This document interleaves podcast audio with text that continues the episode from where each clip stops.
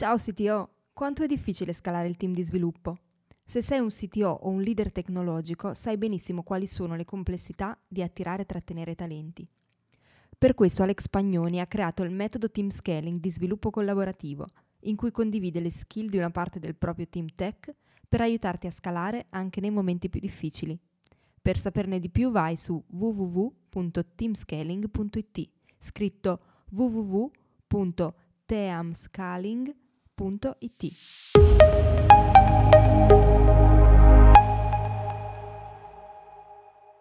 Digital Therapeutics, la nuova era della sanità. Di cosa si tratta veramente? Quali sono gli step e le skill necessarie per sviluppare una terapia digitale? In questo sito show Alex Pagnoni ne ha parlato con Lino Mari, Head of Technology di Healthware International. Buon ascolto! Buongiorno a tutti, Eccoci qui in un'altra puntata del sito show in cui oggi parleremo di un argomento molto interessante e di cui io personalmente non avevo una gran conoscenza, che è quello delle terapie digitali, Digital Therapeutics. Noi ovviamente lo vediamo dal punto di vista tecnico-manageriale e di ciò che comporta anche in termini di una figura come quella che oggi è qua con noi, Lino Mari, che è Head of Technology di Altware International, che ha proprio responsabilità di eh, gestire questa parte qui importante dell'azienda. Quindi innanzitutto però Lino, se vuoi raccontare chi sei alla nostra audience. Certo, grazie. E intanto buongiorno a tutti. Uh, inizio la mia carriera un po', un, po anni, un po', di anni, fa, più o meno tra il 92 e il 93 del, del secolo scorso, quindi uh, con un tirocinio presso IBM uh, all'epoca a Napoli. poi ho avuto un po' di esperienze nel, nel mondo Microsoft e oggi ricopro un ruolo di Head of Technology eh, per Healthcare Group, che è un'azienda che opera nel settore della consulenza e della comunicazione nella, nella digital quindi parliamo di area eh, salute verticale sul, su, su quest'area.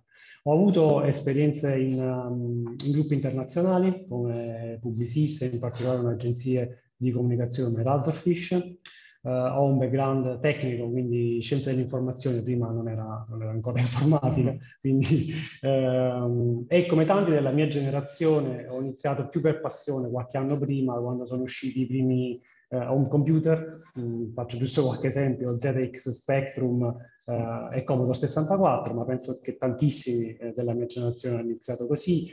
Poi negli anni ho avuto diverse esperienze, come dicevo, eh, con anche diverse tecnologie, parliamo di RPG 400 che era un, nel, nell'area IBM, eh, poi .NET, PHP, eh, framework come Symfony, Laravel, eh, ma anche piattaforme, per esempio Adobe, Acquia, nel, mondo, nel mondo Drupal, Salesforce, Viva, e mh, ho avuto diciamo, esperienze con stack molto, molto variegate, sia da back-end, front-end, DevOps, e così via. Eh, giusto per citare un po' di quello che mi occupo oggi, diciamo che tra i miei clienti principali, eh, tra i clienti italiani, eh, seguo in particolare Zambon, Menarini, ma anche a livello internazionale come clienti come Bayer, AstraZeneca, Boston Scientific, Biogen e tantissimi altri. Tra mh, le altre attività che sto seguendo, anche di diligence tecnica, eh, di startup innovative per venture capital sia internamente al nostro gruppo ma anche eh, per conto di, di clienti. Diciamo, questa è la mia breve intro.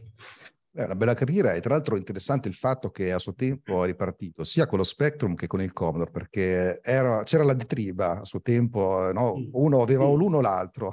Esatto, io ho fatto prima il ZX Spectrum che era un po', è uscito un po' prima, però poi eh, ho visto che il mondo andava molto di più sul, sul, sul Commodore. Ma dimmi la verità, quella volta, come si diceva, era un mito il fatto che si squagliassero i tasti dello Spectrum? no, si, si, cancellavano le... anche perché ogni tasto aveva 3-4 funzioni, non so se ti ricordi. Sì, sì, no, fantastico. Eh, poi era esteticamente molto bello, però sapevo che aveva sì, un po' questo difettuccio qui. Bene, bene, no, mi piace sempre riscavare nel mondo del retrocomputing. Ok, no, allora, molto interessante quello che insomma è il tuo percorso che ti ha portato ad oggi. Allora, guarda, la prima domanda che ti volevo fare è questa, perché poi, come ho detto all'inizio, oggi eh, discutiamo di digital therapeutics, però eh, è un campo che so che ci può fare molta confusione a riguardo e soprattutto vorrei anche far capire a chi ci ascolta cosa intendiamo per terapie mm. digitali. Può sembrare concetto un po' strano, invece è molto interessante. Sì, eh, intanto vorrei giusto fare un, uh, un punto anche sul, sul, sulla mia azienda, in modo che si capisce certo. perché poi lavoriamo uh, e uh, lavoriamo in questo, in questo, settore delle terapie digitali. come dicevo prima, attualmente lavoro per Elfer Group, che è un'azienda a livello globale, dove, che si occupa di innovazione e tecnologia nella digital health, come dicevo prima. Contiamo circa 300 persone 200 risorse in Europa tra Italia, Germania, Finlandia e UK. Uh, eh, forniamo servizi di consulenza e tecnologia, servizi diciamo, commerciali a supporto della ricerca, soprattutto delle aziende nel settore life science e digital health, come dicevamo prima, ma sviluppiamo anche delle nostre piattaforme. Per questo abbiamo un, un importante uh, gruppo tecnico, facciamo uh, piattaforme sia software as a service che platform as a service.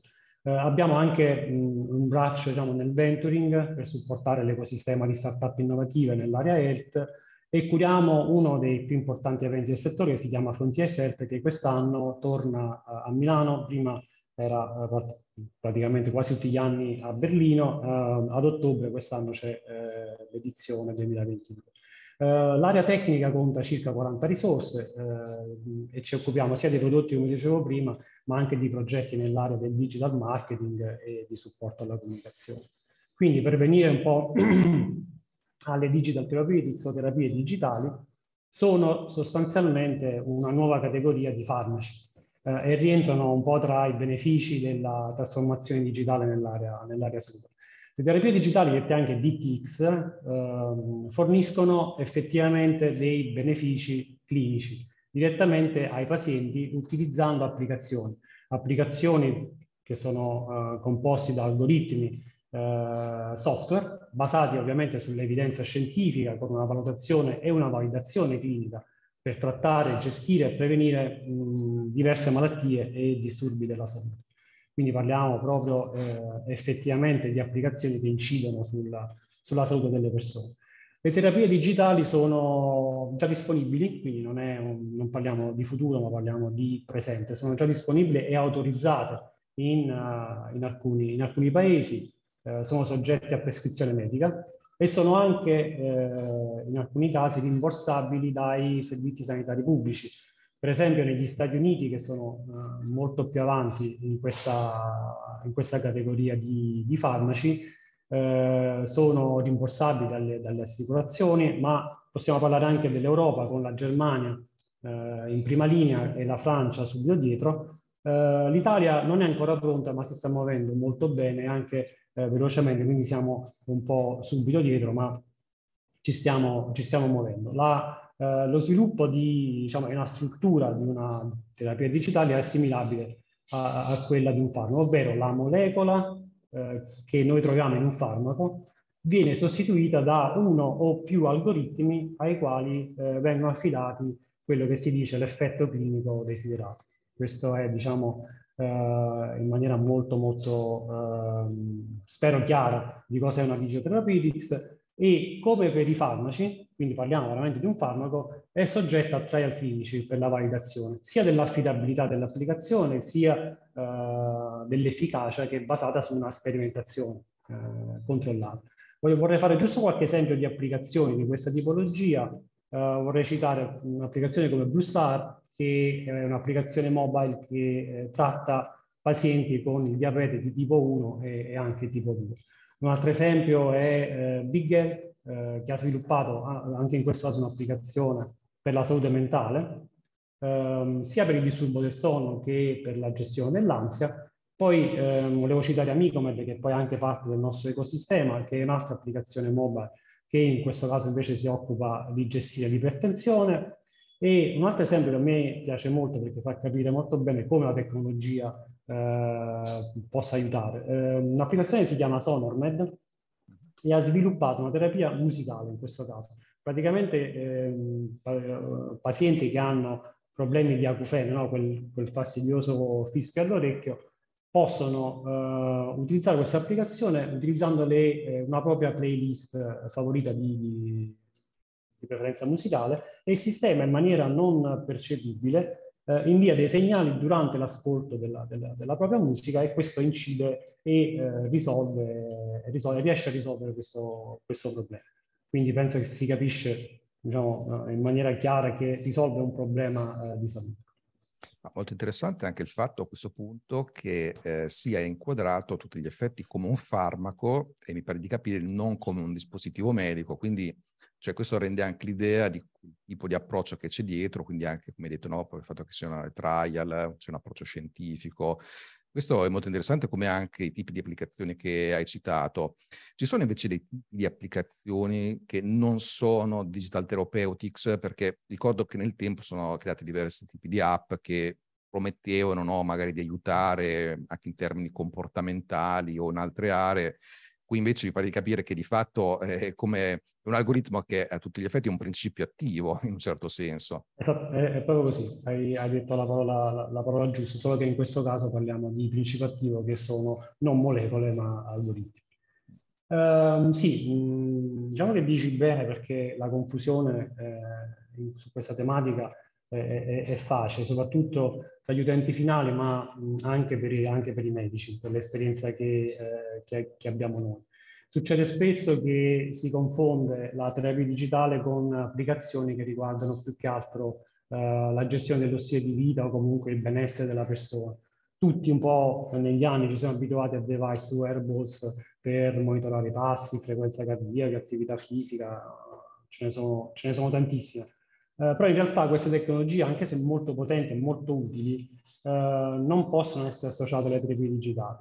Ehm, da un report recente, solo nel, nel, 2020 sono state introdotte oltre 90.000 applicazioni nell'area eh, salute e benessere che non sono eh, terapie digitali. La differenza principale è che le applicazioni dedicate al, al benessere non a, hanno necessità di aderire ad alcuni standard internazionali, non eh, devono essere validate attraverso un ciclo di validazione e trials clinici, come lo sono le terapie digitali e eh, sono comunque tutti gli effetti un software as medical device e quindi devono rispondere a un ciclo di validazione che non è solo uh, di tipo tecnico ma anche eh, scientifico e di, di evidenza no, della, della, capacità. Quindi eh, c'è un lavoro molto importante da questo punto di vista. No, questa distinzione è importante perché poi effettivamente si rischia di fare confusione magari affidarsi anche ad applicazioni che poi ovviamente non hanno diciamo, una reale concretezza rispetto a quello che viene promesso, ma quindi mi pare di capire anche no, un po' dagli esempi che hai fatto prima, che di fatto queste, eh, queste terapie digitali hanno diversi target, no? diversi tipi di applicazioni, anche un po' sia per chi ha delle malattie, come hai fatto il caso no? del diabete di tipo 1, ma anche un po' più di stile di vita forse allora. Eh. Eh, non proprio, la parte di stile di vita è collegato in generale alla, alla, salute, quindi quando si fa un percorso terapeutico ci sono anche consigli eh, per un, un migliore eh, stile di vita, ma questo in generale, quindi non è solo la terapia eh, fine a se stessa, ma c'è tutto un contorno che supporta la terapia. Quindi in queste applicazioni troviamo anche il supporto alla, al lifestyle, ma come eh, ma proprio come, come, supporto, perché è comunque importante eh, seguire un certo, un certo, stile di vita. Mm.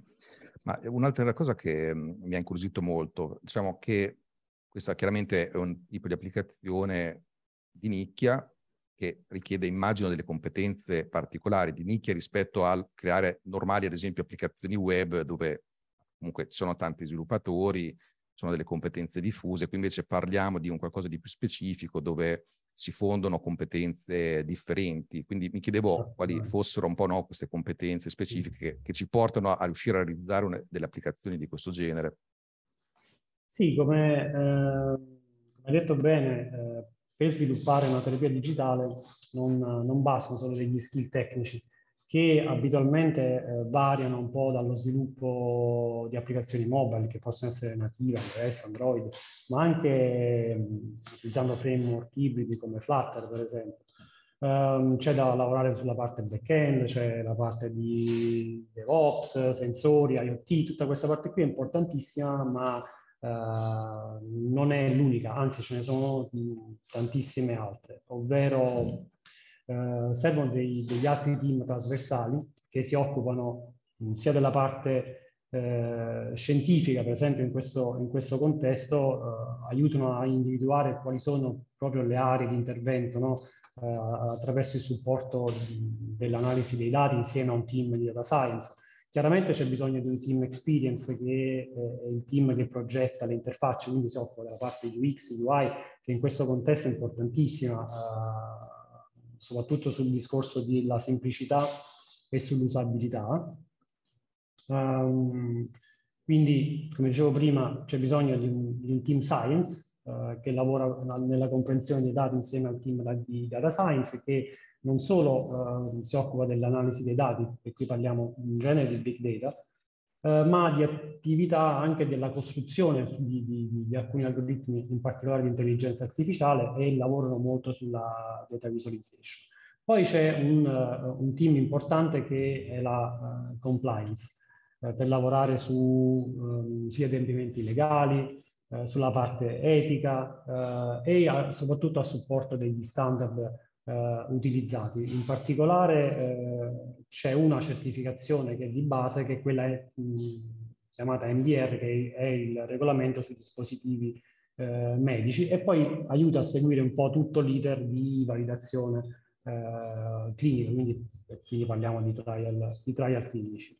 Uh, c'è un altro aspetto importantissimo che è la parte security. In, questo, in, que, in questa parte del processo quando si rilasciano le, le applicazioni. Chiaramente eh, ci sono i team DevOps, ma in questo contesto sono, previsti, sono previste delle attività eh, di security molto approfondite, parliamo da, uh, di scan per l'analisi statica, parliamo di scan di vulnerability, mh, ma anche di penetration, di penetration test, ma il ruolo del DevOps è anche più importante perché eh, deve contribuire col team di sviluppo a integrare la sicurezza all'interno dell'applicazione stessa. E poi infine c'è bisogno di un team di marketing ed engagement che supporta per l'accesso al mercato. In questo caso eh, le conoscenze di questo team devono essere non solo eh, diciamo di marketing, ma anche di conoscenza della legislazione specifica di un determinato paese, perché se io voglio eh, entrare nel mercato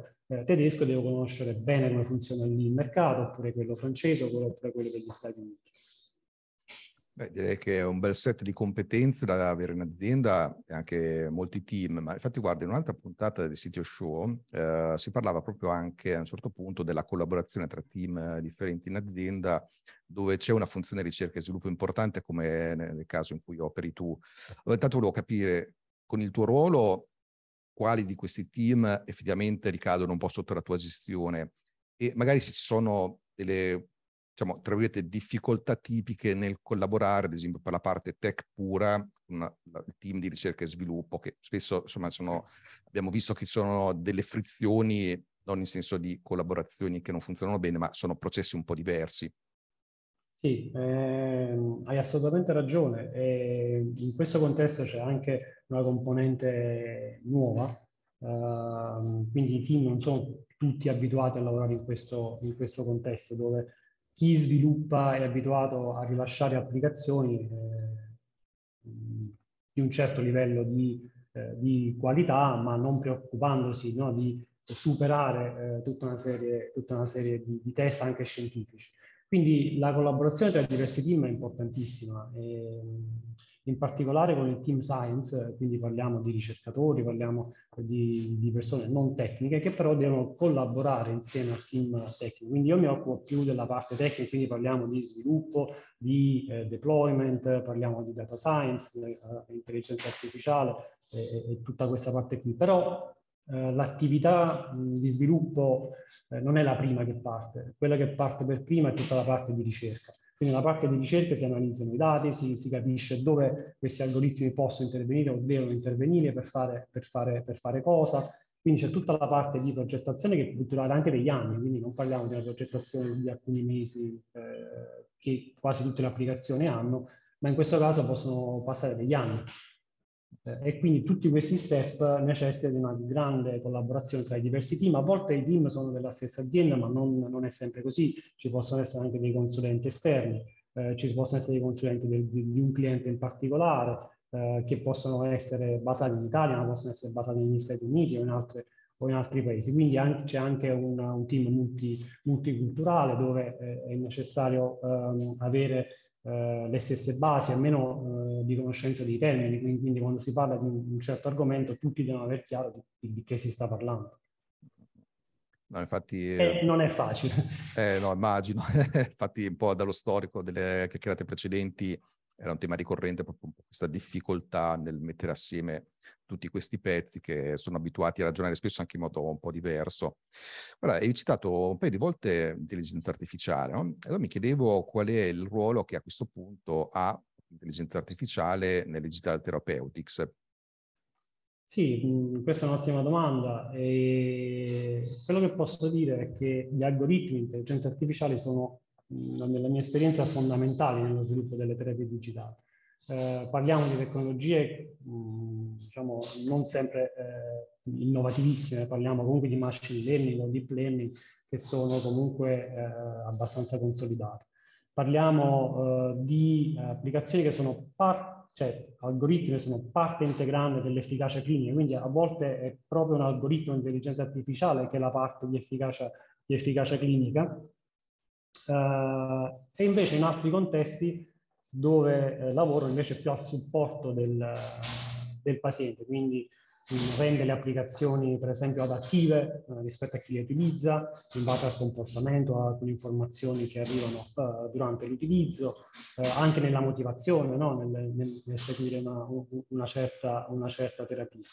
Eh, in altri casi si preoccupano per esempio di supportare il paziente a casa eh, nel fare eh, delle, non dico delle diagnosi, però fare eh, delle scansioni. Facciamo un esempio pratico.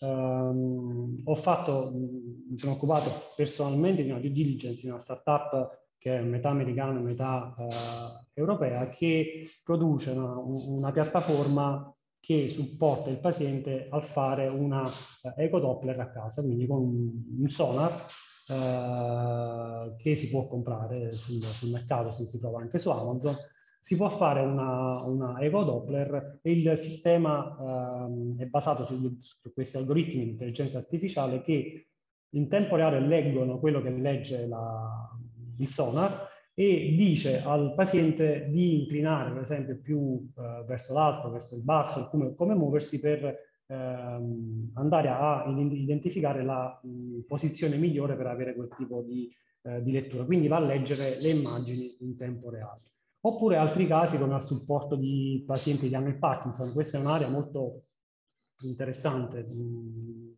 per il supporto delle terapie, delle terapie digitali. Ci sono tantissime eh, aziende e associazioni come quella di Michael J. Fox che lavorano moltissimo su questo settore e in questo caso gli algoritmi si eh, preoccupano di eh, verificare un po' istante per istante i comportamenti del paziente e poi dare indicazioni precise sulla, sulla, sulla terapia o sulla dose no, del farmaco da prendere in quel momento.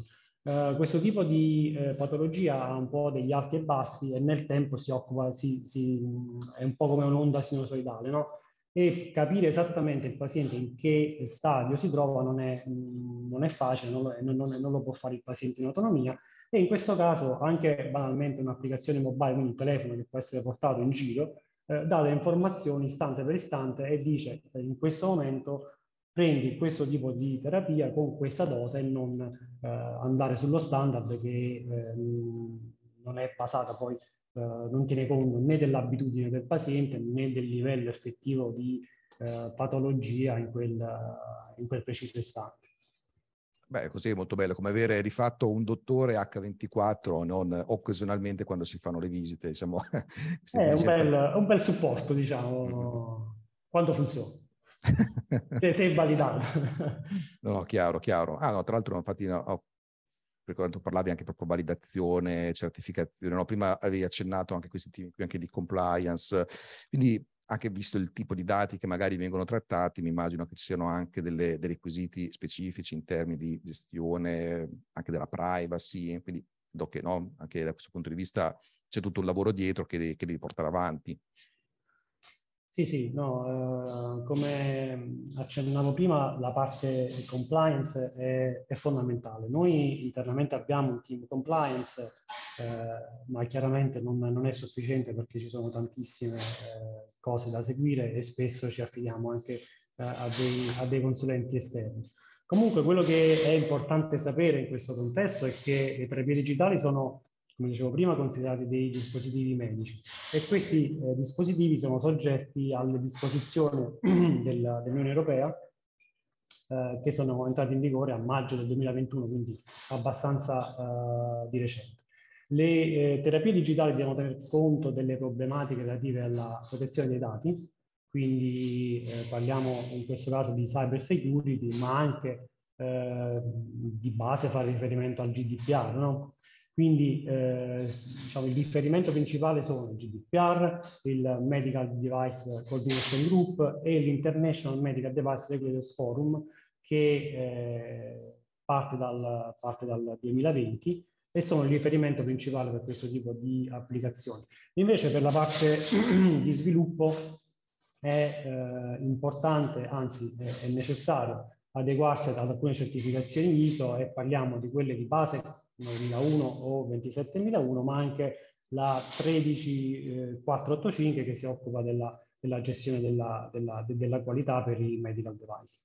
Poi ovviamente c'è una validazione clinica e qui entrano in, in, campo le autority come FDA negli Stati Uniti, l'EMA in Europa, con il supporto del, delle agenzie nazionali eh, di diversi paesi, in Italia eh, ovviamente AIFA, eh, e queste agenzie, eh, queste autority possono, o meglio, devono richiedere delle informazioni addizionali, per esempio quando eh, l'applicazione ha, eh, fa, fa mh, uso di intelligenza artificiale, adeguano gli studi clinici tradizionali con dei modelli un po' più innovativi che, che consentono di attivarsi e ricevere la, la fattibilità, no? l'evidenza eh, di questi algoritmi. E poi che venga garantito il modello, comunque la conduzione della sperimentazione in base agli standard eh, e anche come, il, come, vengono raccolti i dati dei, dei volontari o comunque di chi eh, partecipa a questi, a questi trial clinici in modo che tutto sia eh, trasparente. E eh, esiste anche un, un, ulteriore comitato che, eh, di supervisione che in questo caso invece è multidisciplinare perché in questo caso possiamo ben capire che eh, diciamo, le discipline che vengono messe insieme sono, uh, sono tante, in questo caso uh, anche per comprendere meglio uh, come gli algoritmi funzionano, qual è l'evoluzione, anche perché poi eh, evolvono queste applicazioni, non, non, si fermano solo alla prima certificazione e quindi supportano nel, nel, percorso di sperimentazione, di sperimentazione clinica.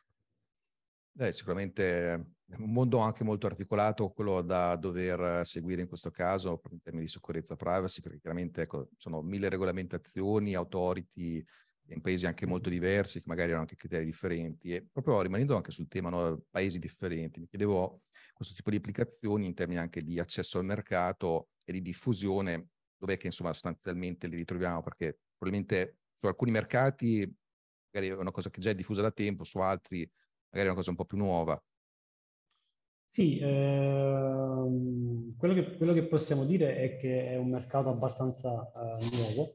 Eh, a, livello, a, livello, mondiale eh, dati dicono che nei prossimi cinque anni il mercato globale collegato, collegato alle terapie digitali raggiungerà i 56 miliardi di dollari. Quindi parliamo di un settore che eh, in una crescita diciamo, esponenziale. Mm, a, livello, a, livello, globale eh, si sta acquisendo sempre più fiducia nel, nell'impatto clinico di queste terapie e si stanno definendo un po' le, le varie politiche dei paesi eh, per come gestire all'interno del paese la parte di validazione, ma anche la parte economica, quindi la parte di rimborso. Eh, al momento i paesi più avanti sono gli Stati Uniti, la Francia e la Germania.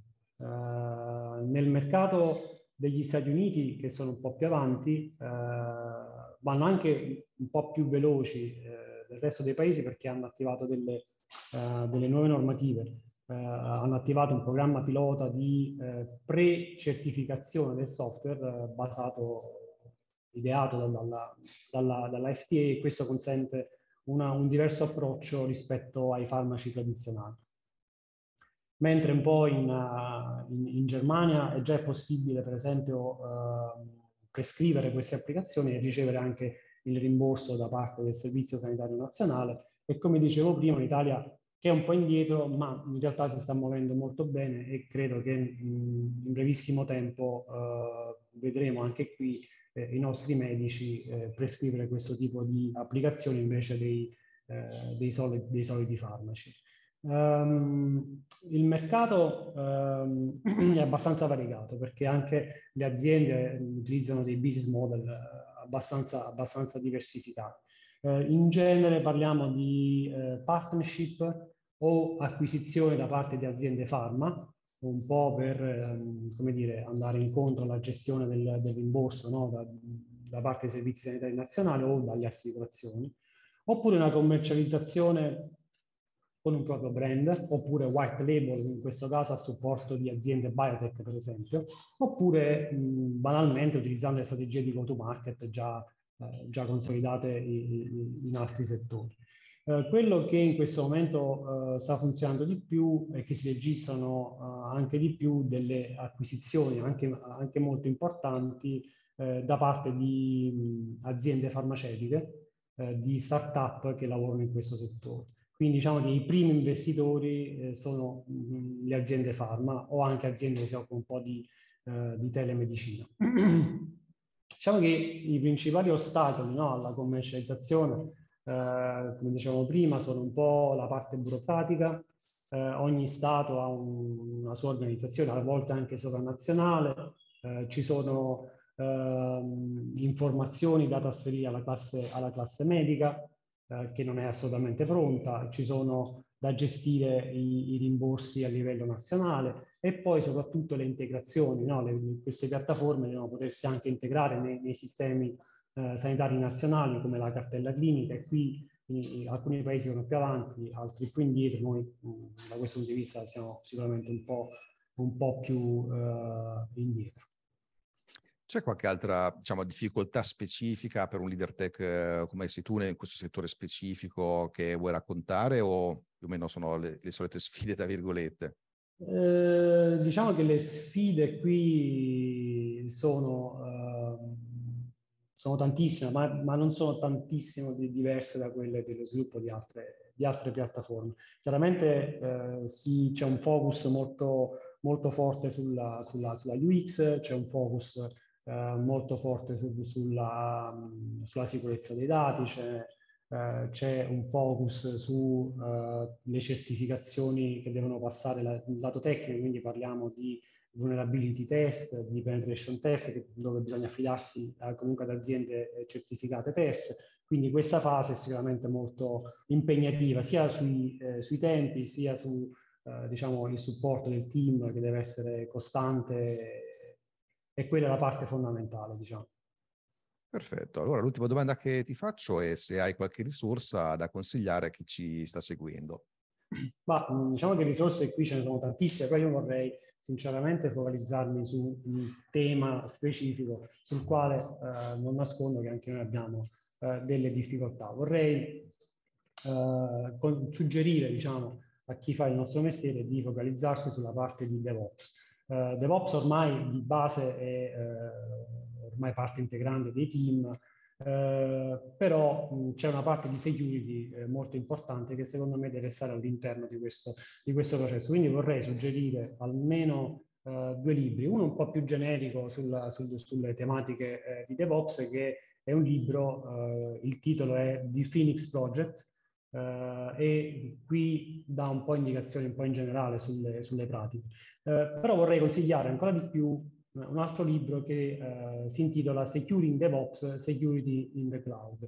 In questo caso il libro aiuta un po' a capire le varie tematiche sia di DevOps che di sicurezza e come queste due grandi tematiche possono lavorare insieme, anzi io credo che debbano lavorare insieme, eh, e anche al team di sviluppo. Quindi da una parte con le, tutte le pratiche, le best practice di, eh, di security eh, a livello IT, ma ci sono anche tutta una serie di tematiche che e di pratiche che devono essere inserite all'interno del codice, quindi quando il team sviluppa l'applicazione, quindi avere una sorta di security eh, diciamo built-in, built-in al prodotto. Quindi secondo me questo libro può dare degli spunti molto interessanti, anche perché questo è un profilo eh, che si ricercherà, è già molto ricercato, ma si ricercherà sempre di più. Ottimo, intanto Lino ti ringrazio molto per questa chiacchierata. Io stesso ho avuto modo di imparare molto da te a questo punto sulle digital therapeutics, in particolar modo dal nostro punto di vista più tech manageriale, è stato molto utile, così eh, anche per me è molto più chiaro quali sono anche le sfide tecnologiche che, che sono dietro. Quindi grazie di nuovo Lino e ci becchiamo alla prossima. Vabbè, intanto vorrei ringraziare te Alex e tutti i ragazzi di CTO, Mastermind Uh, intanto per avermi accolto nella community e anche per uh, questa bella chiacchierata, perché di solito uh, chi fa il mio mestiere parla di tecnologie, parla di, eh, di call su questo framework, di, di, di, questa nuova tecnologia, del front-end con nuovi framework che escono ogni, ogni, ogni quattro settimane. Eh, però parlare un po' più in generale di un argomento che è un po' più vasto non è, non è, non è facile, molto spesso lo fanno eh, profili diversi dal mio, però in questo caso, visto che sono delle terapie digitali, mi fa piacere essere in prima linea su, su questa parte. Grazie a te, è stato un vero piacere. Grazie ciao, ancora e ciao e buona giornata. Ciao ciao. Grazie mille, ciao ciao. Grazie per aver ascoltato Digital Therapeutics, Tecnologia per la Sanità, con Alex Magnoni e Lino Mari.